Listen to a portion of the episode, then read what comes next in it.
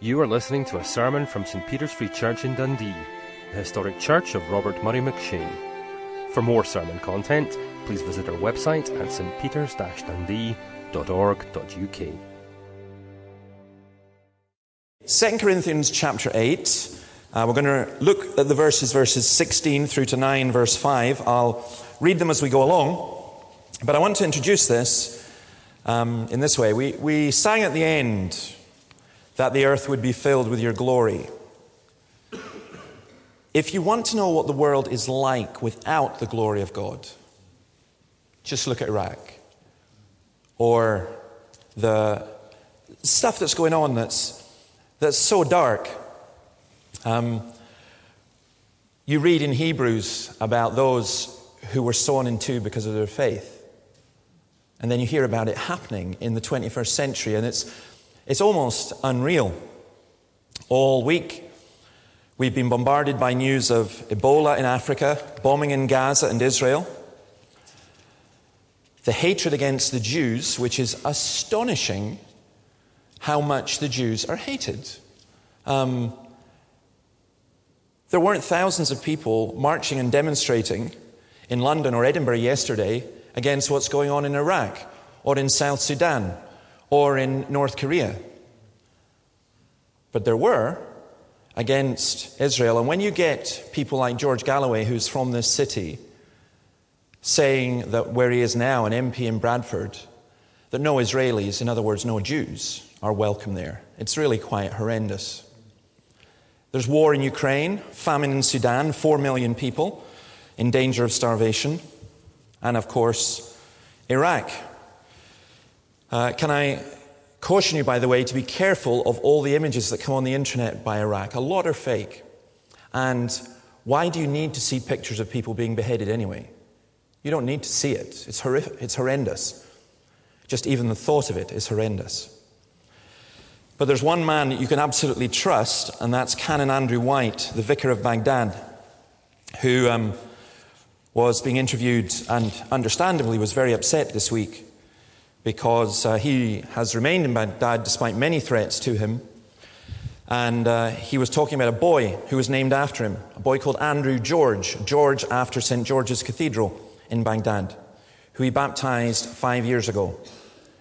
And I immensely empathize with him because he was talking about this boy who had gone to the Christian town of Qaraqosh to be safe and was this week cut in half. It is absolutely horrendous. And then you come nearer home and not nearly so serious, but it still impacts obviously on us is the independence debate with which at times can be depressing with both sides leaving God out of the equation thus not recognizing the wisdom of the old Italian proverb that he who leaves God out of his reckoning does not know how to count. I think of the sadness of the fall of yet another Christian leader in the US. The sadness today, actually, of um, our sister church in Broughty Ferry, St. James, right now, having their last service in their building. So it's no wonder with all that darkness that we want to escape. For me, there are different ways to escape. I uh, went to Dens Park yesterday, and that was a bit of uh, escape, believe it or not, uh, because it was great. It was great to see Dundee actually playing football. Um, there are lots of football teams who don't play football. Dundee did play football, and it was quite astonishing uh, that they actually managed to do that. And it was just a nice escape. Lots of people take that kind of route and make it their reality. It's not reality, it's an escape. And today, as we look at God's Word, it's not going to be immediately obvious that this is anything other than an escape. How is this relevant? Because we're going to look at a passage that talks about a church in Turkey and a church in Greece taking a collection and sending it to Jerusalem. How does that fit with this world that we live in? How is that not just a history lesson? Or how is it not just you know, escaping into religion? Well, you'll see as we go on, I hope. Um, the answer is that It's talking about the kind of church we need to be in order to impact the, the world, in order that the world will be filled with the glory of God.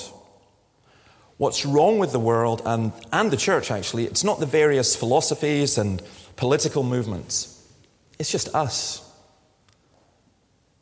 G.K. Chesterton's famed letter to the Times Dear Sir, you asked what's wrong with the world. I am. Yours sincerely. Well, we're going to look at the church, at God's new creation, at God's covenant community, not as a form of escape, but as a means of bringing reality and healing and peace and love into a world which is in great darkness. We're going to look at the kind of church and Christians that God wants us to be. Because uh, I am absolutely convinced that God is at work uh, in this church here and in other churches as well. In fact, I would go so far to say that there's, and forgive me sticking with the football analogy for a wee bit longer, there's a sense of anticipation. There were seven and a half thousand people at Dens yesterday, pretty well double the normal crowd. Why? Because people had heard rumors, there was new players, there's a sense of excitement and anticipation.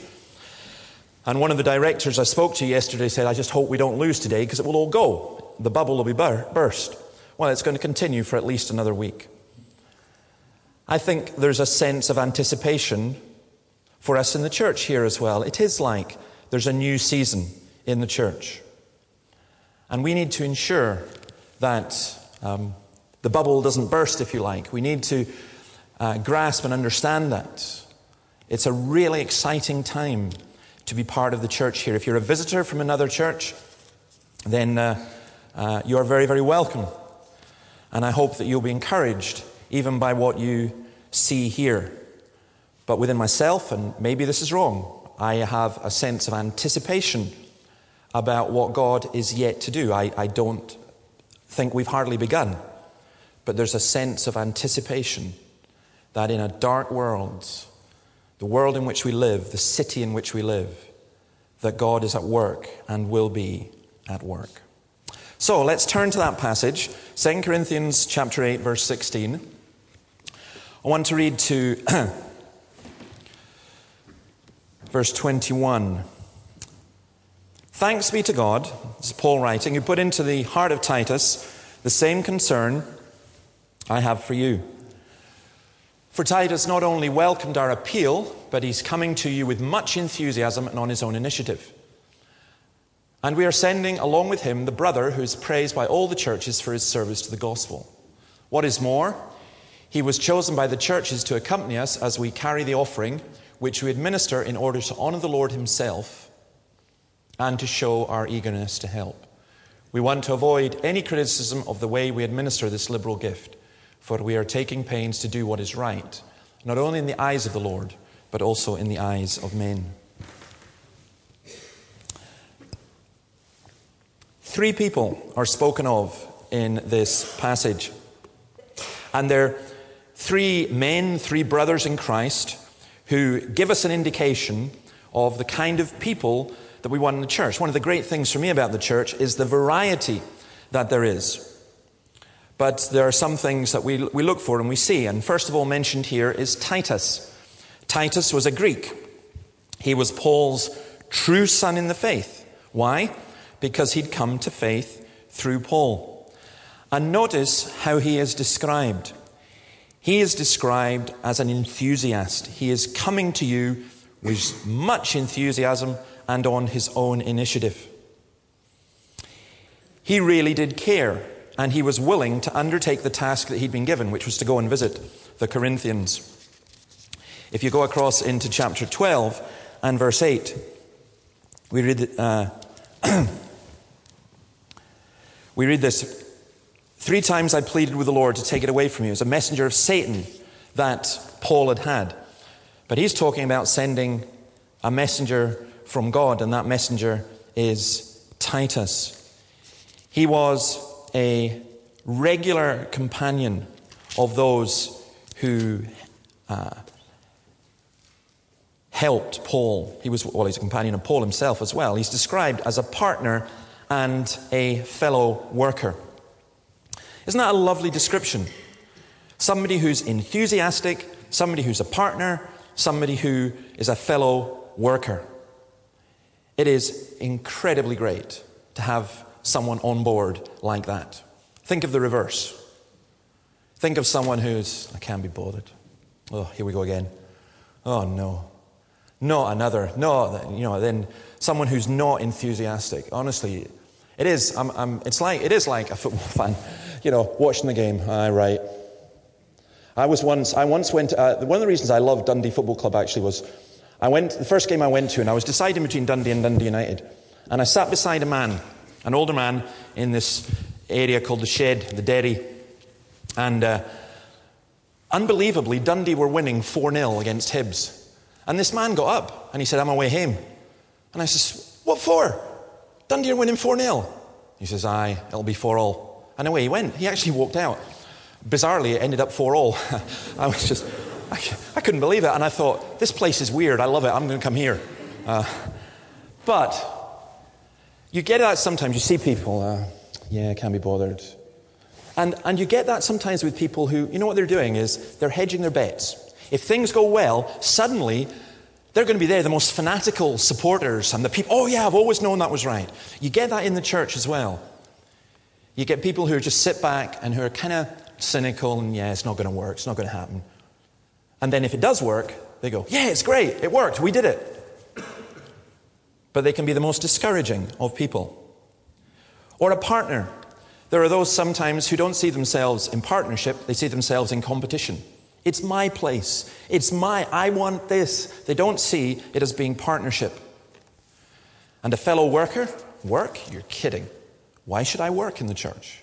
I'm here to be served, not to serve. And most of us are not, perhaps, that blatant in it, but our actions speak louder than our words. So Titus was a great guy. Second one is the brother who's praised by all the churches for his service to the gospel. He was chosen by the churches to accompany the gift. There was probably a vote. The Greek certainly carries the idea of a show of hands. So you can imagine the churches meeting and saying, Who are we going to send? Who do we trust? And then people basically voted. And they voted for this brother who we do not know who it is. Some have said it was Barnabas, others have said it was Luke. But it doesn't matter that he's not named. We don't need to have a name in that sense. What matters is that we are known and recognized by the Lord. Here's someone who's reliable, who's accountable, who's praised for their service to the gospel. Amen. We need people like that. And then the next one is mentioned in the ongoing verses. In addition, we are sending with them our brother who has often proved to us in many ways that he is zealous and now even more so because of his great confidence in you. As for Titus, he is my partner and fellow worker among you. As for our brothers, they are representatives of the churches and an honor to Christ. Therefore, show these men the proof of your love and the reason for our pride in you, so the churches can see it. The brother who has proved in many ways he is zealous. I find this really interesting because it's countercultural to our culture. Zeal is really important to Paul. It's not normally something that we put high on our list of gifts. We kind of associate it with someone being very intense or kind of wild eyed, fanatical. It's a term of abuse. If you lived in the 18th century or the 19th century in Scotland, the one thing you did not want to be called in the church was an enthusiast. It just has this kind of idea of immaturity. The brother who's proved in many ways that he is zealous. We often associate that kind of zeal with danger.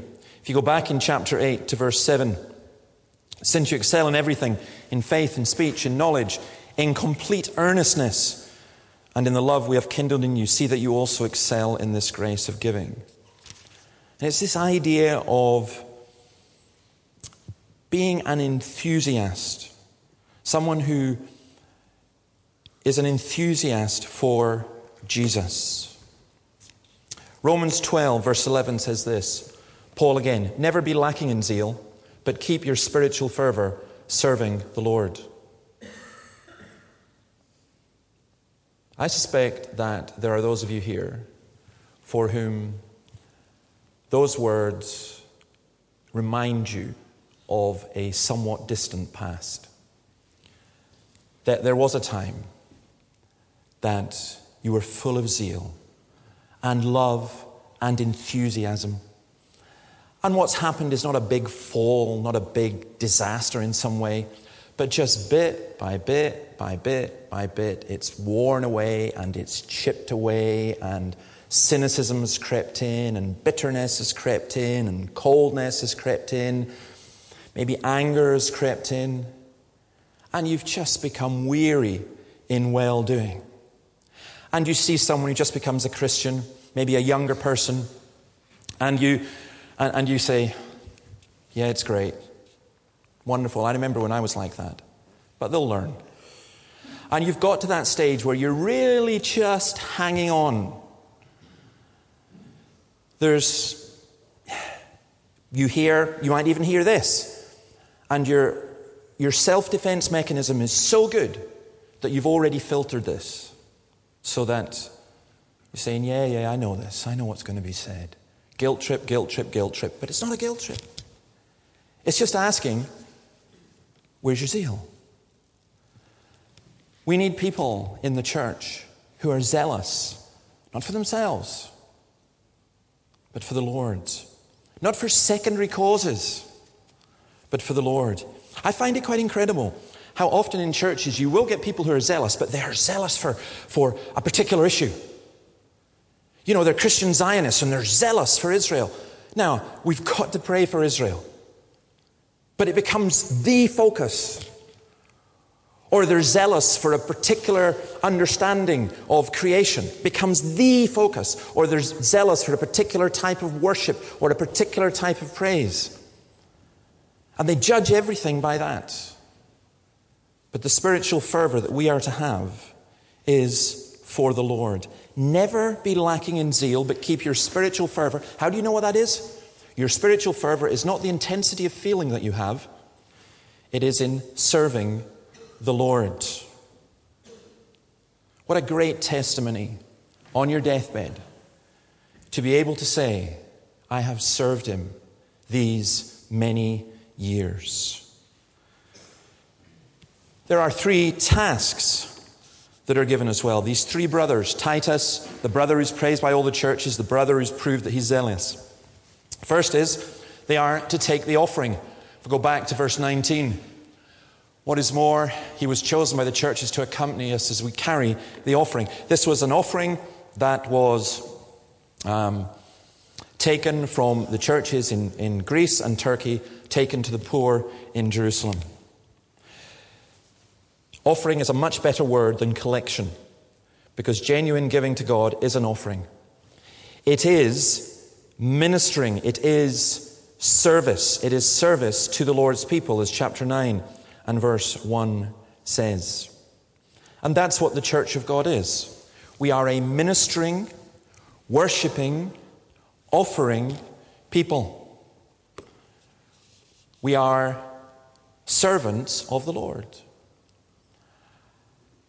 When I was talking to the children, I didn't tell them my job, the description as minister, is not a grand title, it's servant.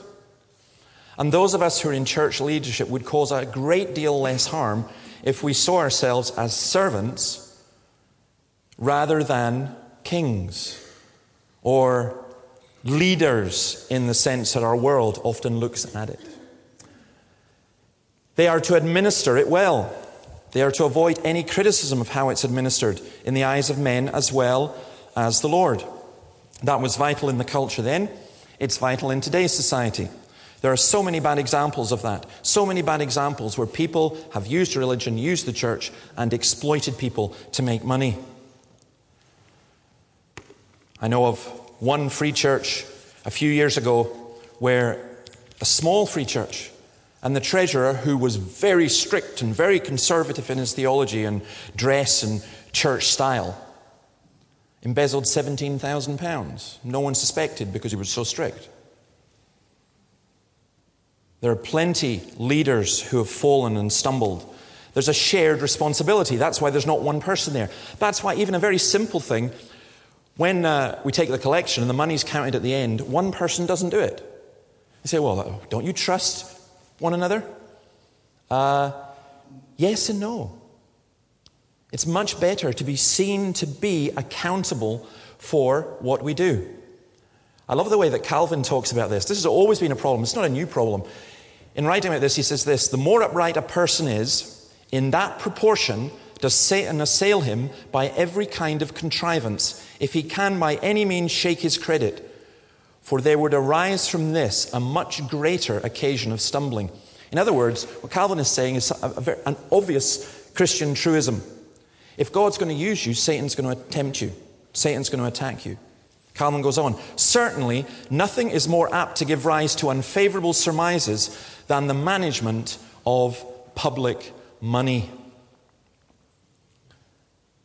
That's why it would be entirely wrong, though personally I might find it quite attractive.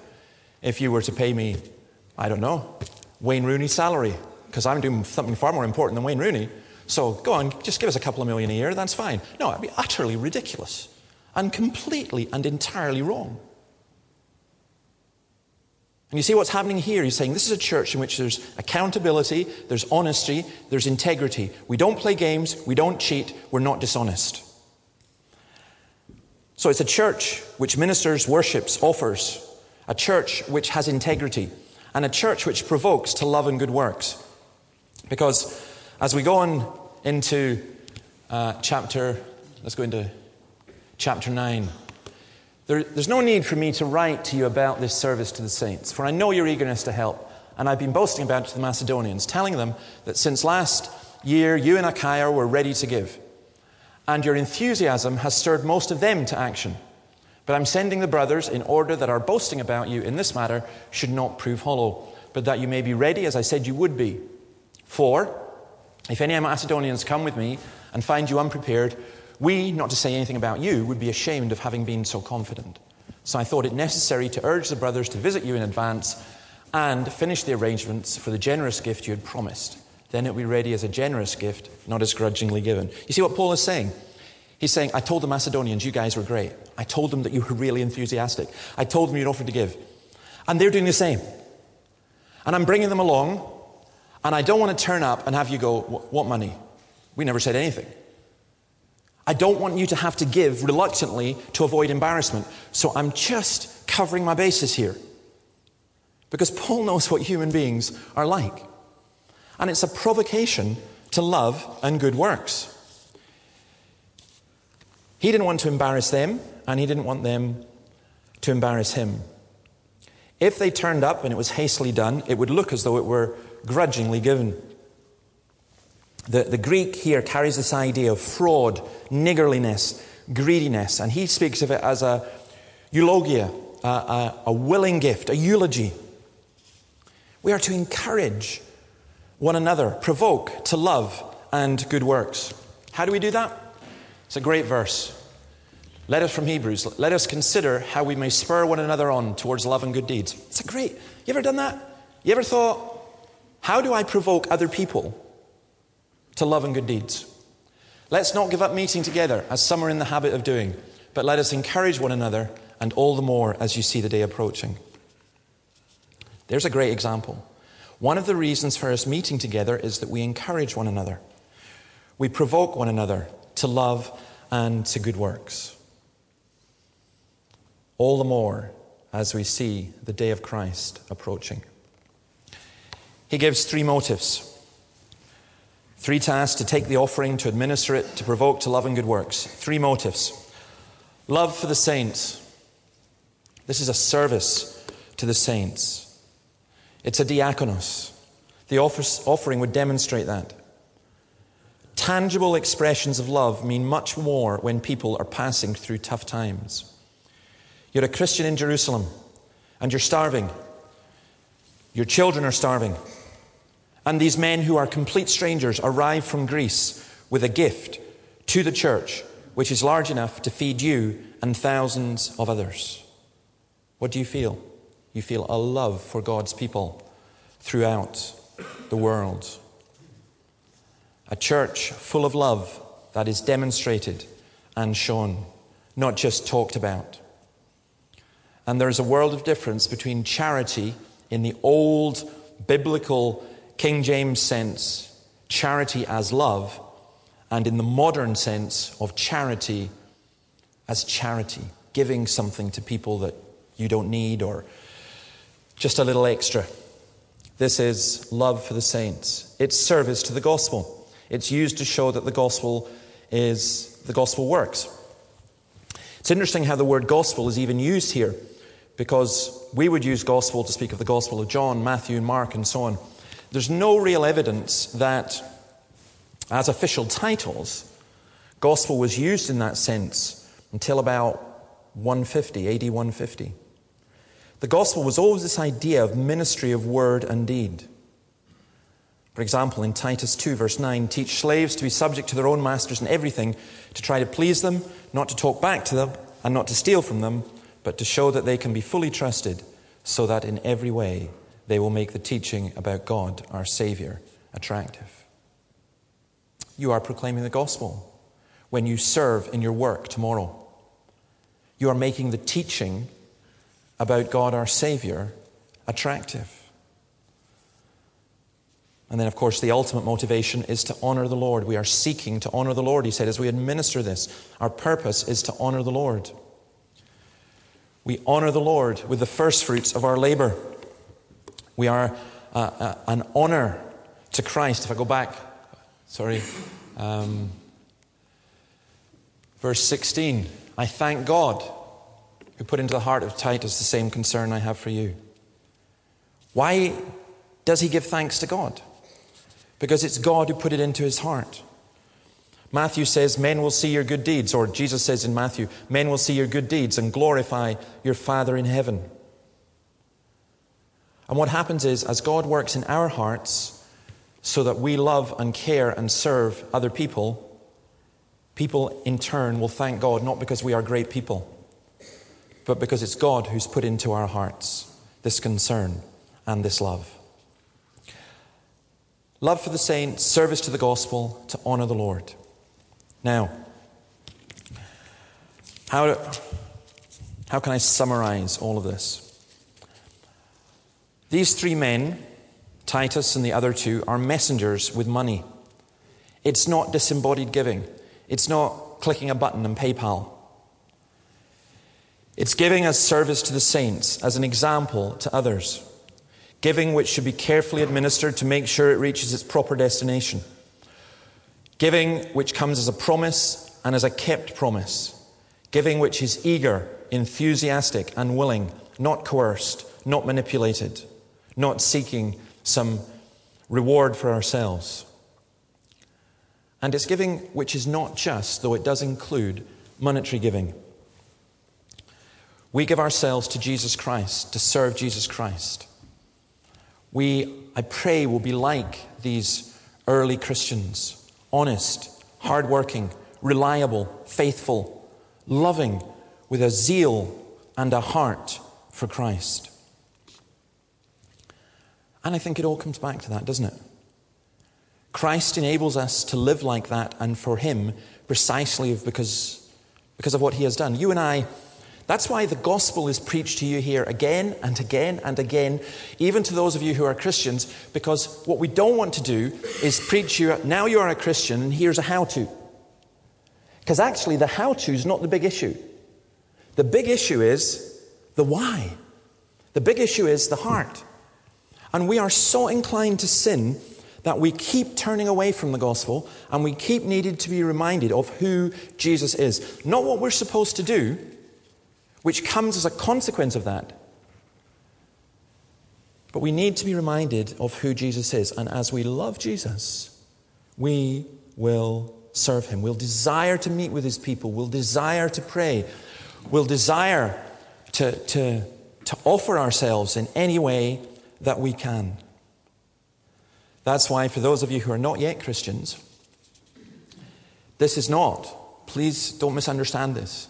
This is not a sermon about how you need to do good things and give money to the church and help the poor and so on, all of which are excellent things to do, but you're never going to do it in the way and to the uh, extent that you should unless you have a motivation which comes from out with yourself.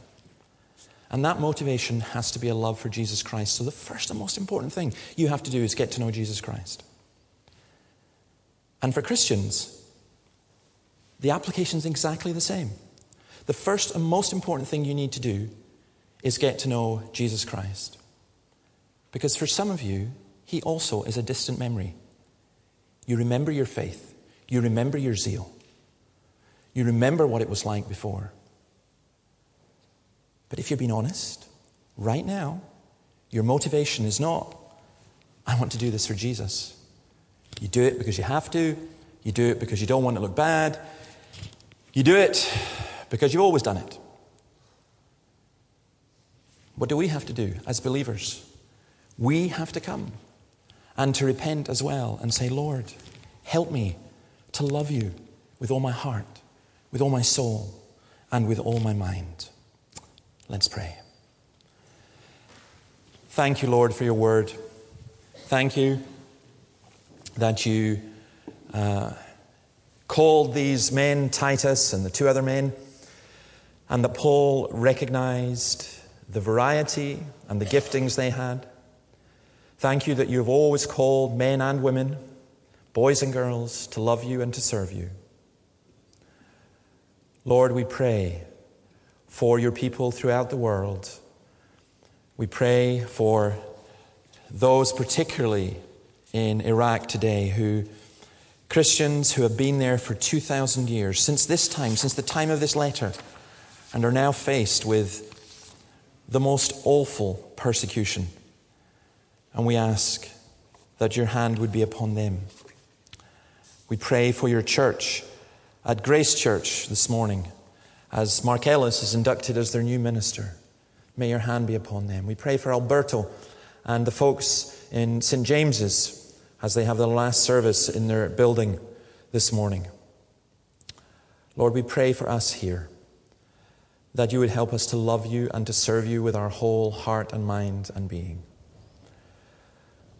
From the youngest to the oldest, from those still in the womb to those about to enter the grave, O Lord our God, we ask that you would grant us all a sight of you that would cause our hearts to be overwhelmed with love for you, so that when we hear your voice, who will go, who will do? Out of love, we say, Lord, I will. We will. For we ask it in your name. Amen.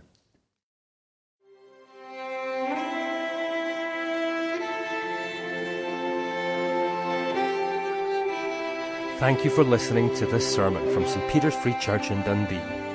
If you found this sermon has been helpful to you, please help us to continue building up and assisting the people of God.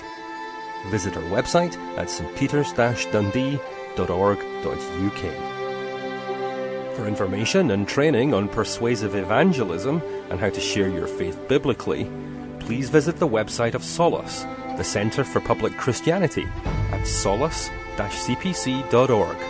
Once again, that website address is solas-cpc.org. Thanks for listening.